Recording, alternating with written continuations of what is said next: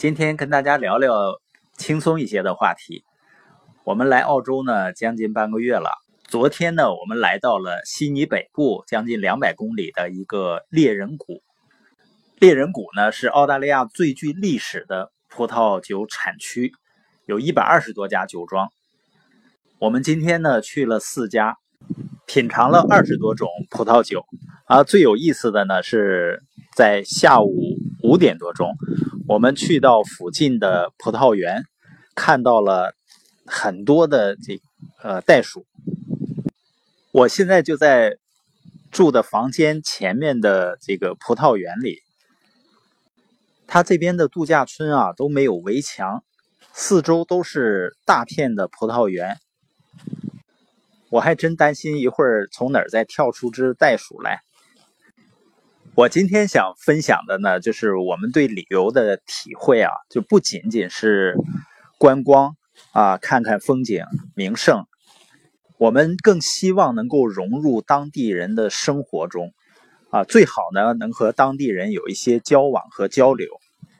所以呢，我们会更喜欢自由行一些，能够在当地的大街小巷去转一转，去坐坐公交车。就像这次我们来猎人谷呢，我们是有几种选择的。第一种呢就是包车，包车就很简单了，都是中文司机。那所有的行程啊、住宿啊，他都会给安排好的。那第二种呢，就是我们当地也有朋友啊，他们也联系我们，希望能够带着一起去转一转。第三种呢是自驾旅行。因为澳洲这边呢是左侧行驶，所以我们应该不是很适应，应该还是风险比较高的。那第四种呢是坐火车，我想多数像我们这种情况的呢，可能最不会选择的就是坐火车出行，因为我们不会说英语，啊，不会听，也不会讲，也不会看。但是呢，我们还是选择了火车出行。昨天呢，在悉尼中央车站啊，出发还是比较顺利的。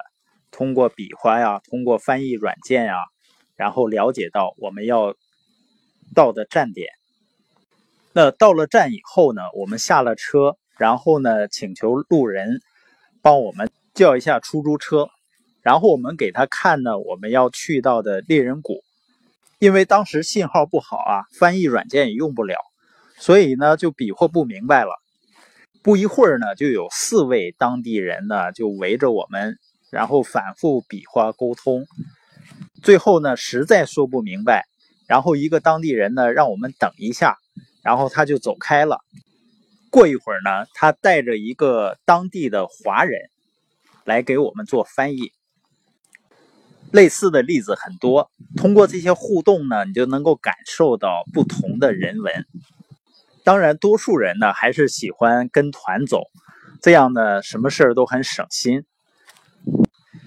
但是对于我们来说呢，旅行给我们留下来最深刻印象的，不仅仅是一些知名的建筑，更多的呢还是和一些人。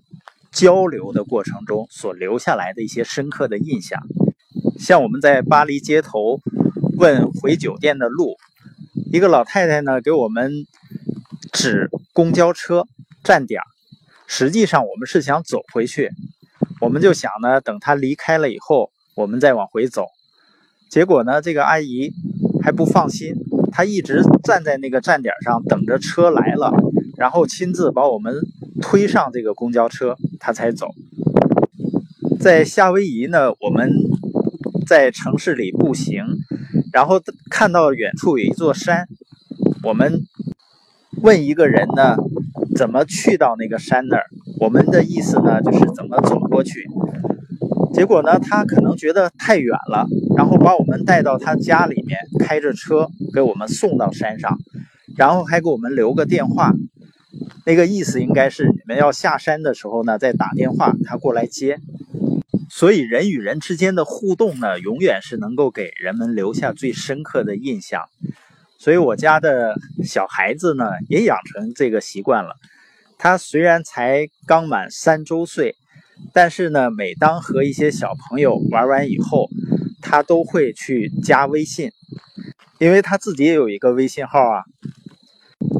另外呢，我对旅游的理解就是应该节奏更慢下来，是和家人一起来品味生活的一个过程，而不应该呢节奏甚至比上班的时候还要快。